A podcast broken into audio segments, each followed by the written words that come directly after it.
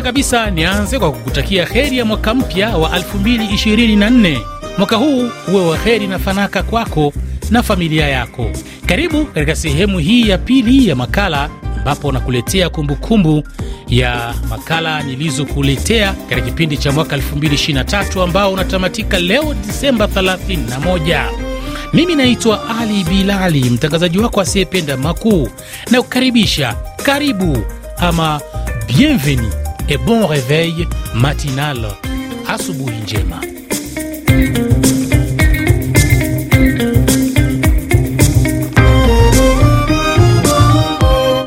Mwaka huu wa 2023 unaotamatika, nilikuletea historia na tamaduni ya mambo mbalimbali yaliyosheheni elimu ndani yake na taarifa mbalimbali, lakini pia burudani ya muziki. Kumbuka mwezi Mei mwaka huu nilikuletea makala kuhusu historia ya sikukuu ya wafanyakazi, ambapo ilikuwa hivi kama nilivyokujuza. Tuzungumzie kuhusu sikukuu ya kimataifa ya wafanyakazi ambayo inaitwa Mei Mosi au siku ya kimataifa ya wafanyakazi, kwa Kifaransa la Journee Internationale des Travailleurs. Ni siku ya mapambano ya vuguvugu la wafanyakazi iliyoanzishwa na jumuiya ya kimataifa ya pili huko mwaka wa 1880 89 kama siku ya kila mwaka ya mgomo wa kupunguza muda wa kufanya kazi hadi siku moja saa 8. Dai hili liliridhika wakati wa vita katika nchi nyingi za Ulaya zilizoendelea kiviwanda.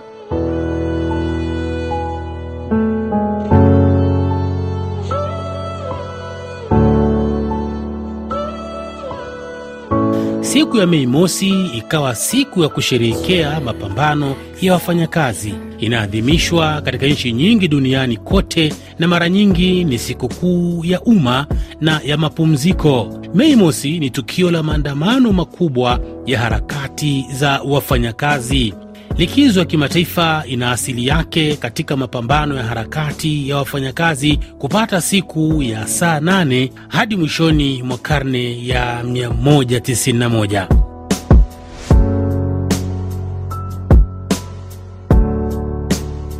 Huko Marekani, wakati wa kongamano lao la 1884 vyama vya wafanyakazi vya Marekani vilijipa miaka miwili kuwawekea wakubwa kikomo cha siku ya kufanya kazi hadi saa nane.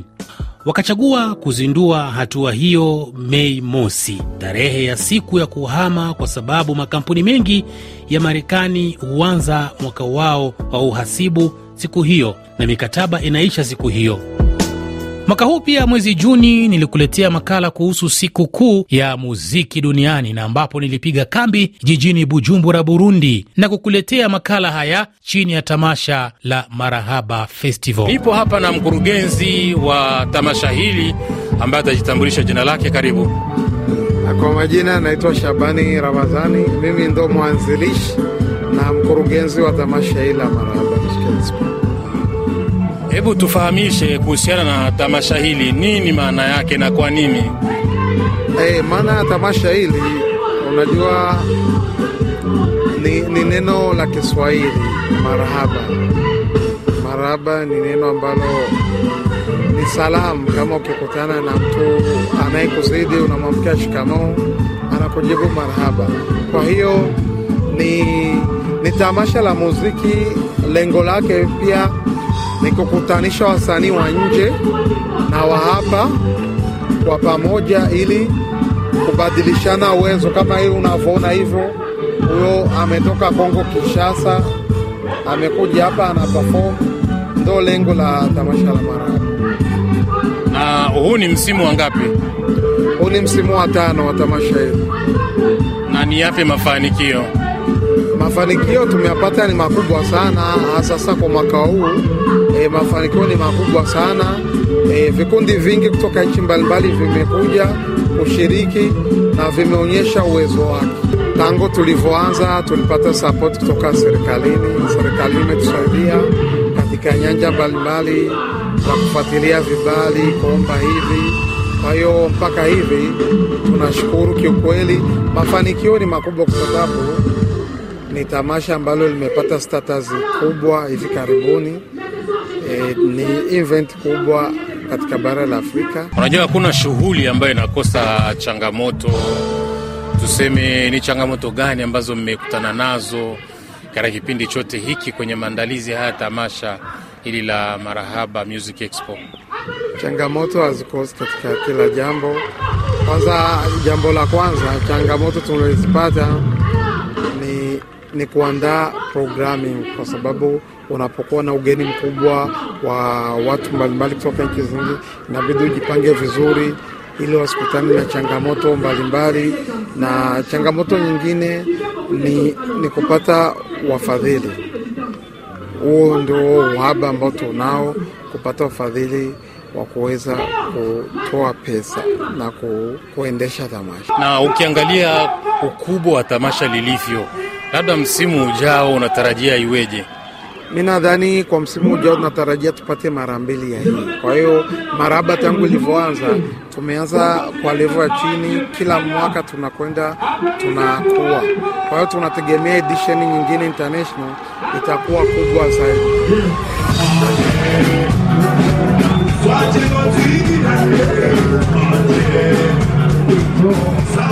Hivyo ndivyo ilivyokuwa Bujumbura kuhusiana na tamasha la Marahaba Festival. Mwaka huu pia nilikuletea makala kuhusu historia ya siku ya kupinga dhuluma dhidi ya wanahabari duniani na ambapo ilikuwa hivi. Naam msikilizaji, kati ya mwaka 2006 na 2023 zaidi ya waandishi wa habari 1600 waliuawa duniani kote, na karibu kesi tisa kati ya kumi za mauaji hayo bado hazijatatuliwa kimahakama kulingana na uchunguzi wa UNESCO wa wanahabari waliouawa. Kutokujali kunasababisha mauaji zaidi, na mara nyingi ni dalili ya migogoro inayozidi kuwa mbaya na kuvunjika kwa sheria na mifumo ya haki. UNESCO ina wasiwasi kuwa kutokujali kunasababisha uharibifu kwa jamii nzima kwa kuficha ukiukwaji mkubwa wa haki za binadamu, ufisadi na uhalifu. Serikali mashirika ya kiraia, vyombo vya habari na wale wanaojali utawala wa sheria wanaalikwa kujiunga na juhudi za kimataifa kukomesha hali ya kutokujali kwa kutambua madhara makubwa ya kutoadhibiwa, hasa kuhusu uhalifu unaofanywa dhidi ya waandishi wa habari. Baraza Kuu la Umoja wa Mataifa lilipitisha katika kikao chake cha 68 mwaka 2013 azimio lililotangazwa Novemba 2, siku ya kimataifa ya kumalizika kutokujali kwa uhalifu uliotendwa dhidi ya waandishi wa habari. Azimio hili lilizitaka nchi wanachama kuweka hatua maalum za kupambana na utamaduni wa sasa wa kutokujali. Tarehe hiyo ilichaguliwa kwa kumbukumbu ya mauaji ya wanahabari wawili wa Ufaransa wa RFI waliouawa nchini Mali Novemba 2 mwaka 2013. Ghislain Dupont na Claude Verlon waliouawa katika mazingira ya tatanishi huko Kidal, kaskazini mwa Mali. Hayo ni sehemu ya mengi tu ambayo nilikuletea. Kumbuka yote haya unaweza kuyapata kupitia mtandao wetu wa RFI Kiswahili. Ukiingia kwenye kipengele cha makala, unaweza kusikiliza makala zote nilizokuletea kwenye kipengele cha makala, kisha makala changu chako, na unaweza kusikiliza makala zote nilizokuletea kuanzia mwezi Januari mpaka Disemba. Mwisho wa kipengele hiki. Ujambo RFI Swahili, nashikilia nafasi hii ya makala changu chako chako changu. Jina langu mimi ni Obero Kitumaini na kuwa mpasha habari. Natoa salamu zangu zifikie washabiki wote wa RFI Swahili. Sana sana ujumbe kubwa ni kutumia viongozi wa Jamhuri ya Kidemokrasia ya Kongo, mwaka huu iwe mwaka ya kumaliza vita ambavyo vinamaliza wananchi wa Jamhuri ya Kidemokrasia ya Kongo.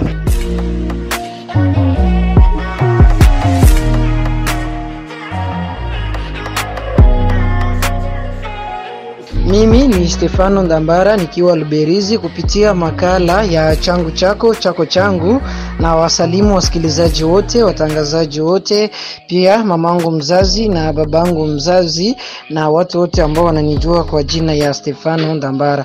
Asante sana RFI.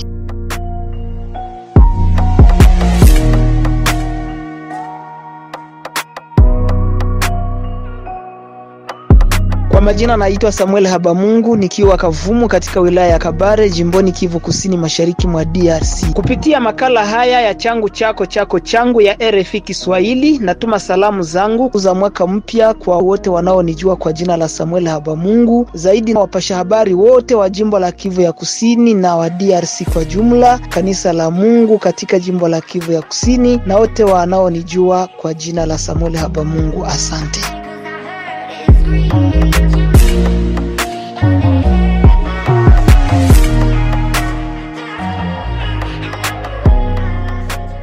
Kupitia makala changu chako chako changu, natumia fursa kuwasalimu wasikilizaji wote wa RFI Kiswahili. Namtakia heri ya mwaka mpya mke wangu kipenzi na familia yangu yote. Nawatakia pia heri ya mwaka mpya wote wapasha habari ulimwenguni. Mimi ni brada Jibril toka mashariki mwa DRC mkoani Kivu Kaskazini, jijini Oicha. Heri ya mwaka mpya kwa wote.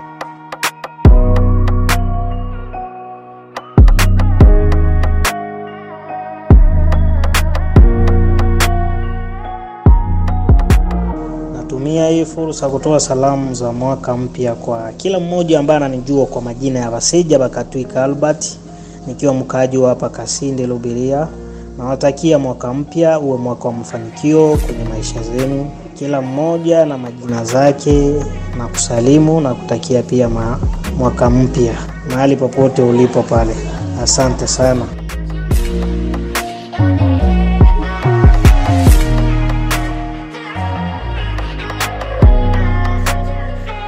Makala chako changu changu chako, natumia fursa kwa kuwatakia heri ya mwaka mpya wapenzi wote wasikilizaji wa RFI Kiswahili, hasa wapenzi wa makala chako changu changu chako, na mtangazaji asiyependa makuu Ali Bili Bilali, na kutakia heri ya mwaka mpya na, na watangazaji wote wa RFI Kiswahili. Asante sana. Mimi naitwa Imani Classic nikiwa Kamanyola, DRC, Kivu Kusini.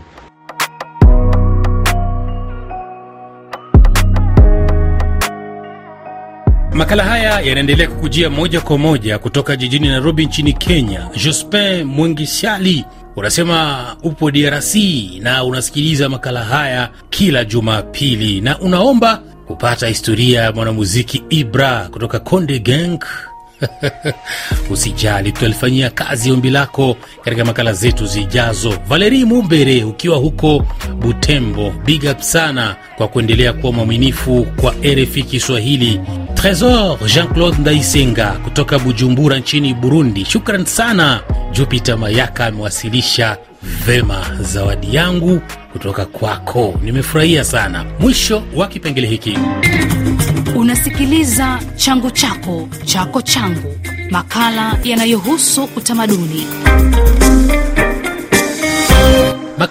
Yanaendelea kukujia moja kwa moja kutoka jijini Nairobi nchini Kenya. Jodi ukiwa Arusha, Tanzania, unasema uko hewani muda huu ukimakinika na makala changu chako chako changu. Na sasa tuelekee kwenye kipengele cha muziki, na leo kama nilivyokujuza kwenye muhtasari, na kuletea mwanamuziki mahiri wa tasnia ya muziki kutoka nchini Tanzania, Sharif Said Juma almaruf J Melody. hata nikishuka chini ndo naniona miujinga sana, eti umepatwa nini? Unapo mwanzo ulitulia, na wala sio mbali, sio mbali tulikuwa Sharif Said Juma amezaliwa Juni 12 mwaka 1997 na anajulikana pia katika jina la jukwaa kama J Melody. Ni mwimbaji na mtunzi wa nyimbo kutoka Tanzania anayetokea Dar es Salaam, Tanzania. Amesainiwa na Epic Records nchini Tanzania na ameshinda kwa nyimbo kama vile Sugar na Nakupenda. Six.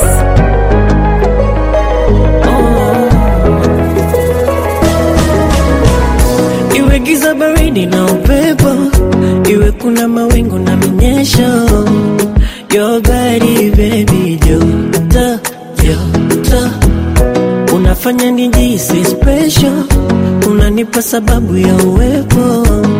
Kando yako, we mtoto. My desire, we mima ututu sijielewi, oh my god, shida ni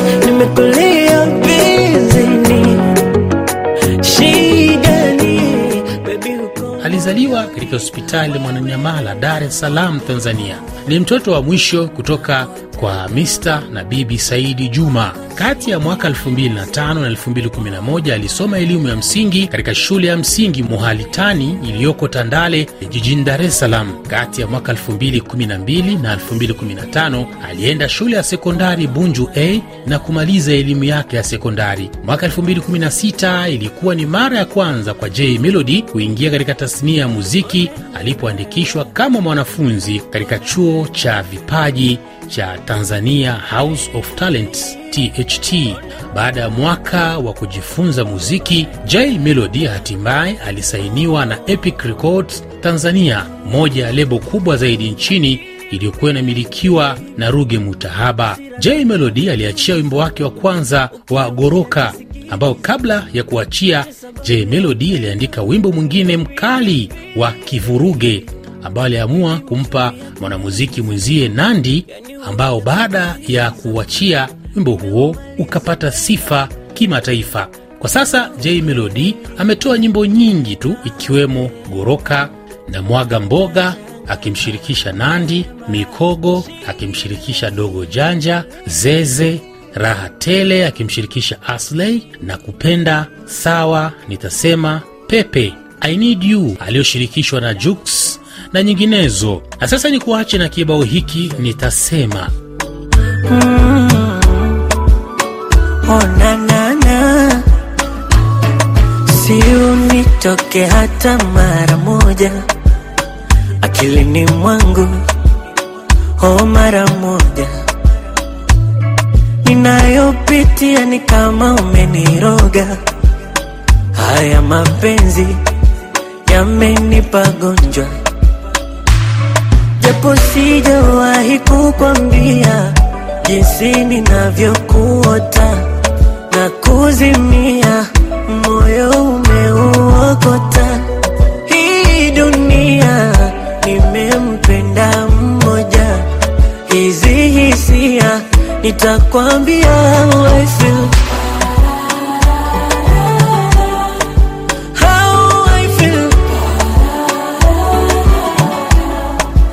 Nitasema mimi How I feel. Nitasema mimi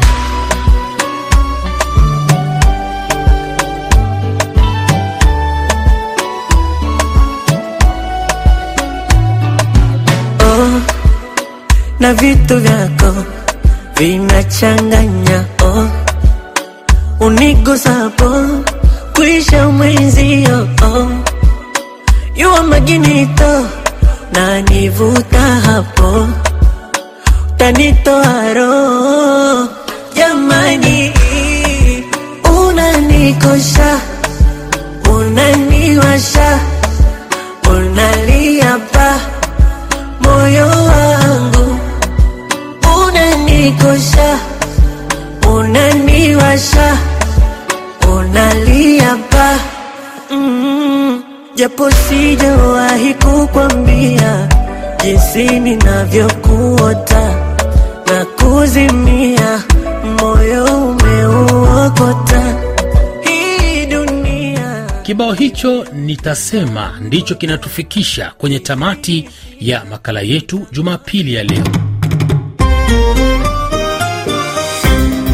Nam, kwa niaba ya Dream Team RFI Kiswahili tunakutakia heri ya mwaka mpya wa 2024. Mwaka huu uwe wa mafanikio kwako na iwe ni fursa kwako ya kuanza ukurasa mpya. Makala changu chako chako changu, tumekuahidi kukuletea mambo mengi tu mazuri, na kama una lolote la kupendekeza kwetu, usikosi kutuandikia, na kumbuka mtangazaji wako napatikana mitandaoni kupitia kupitia anwani ya bili underscore bilali, na nikutakie heri ya mwaka mpya ama bonane.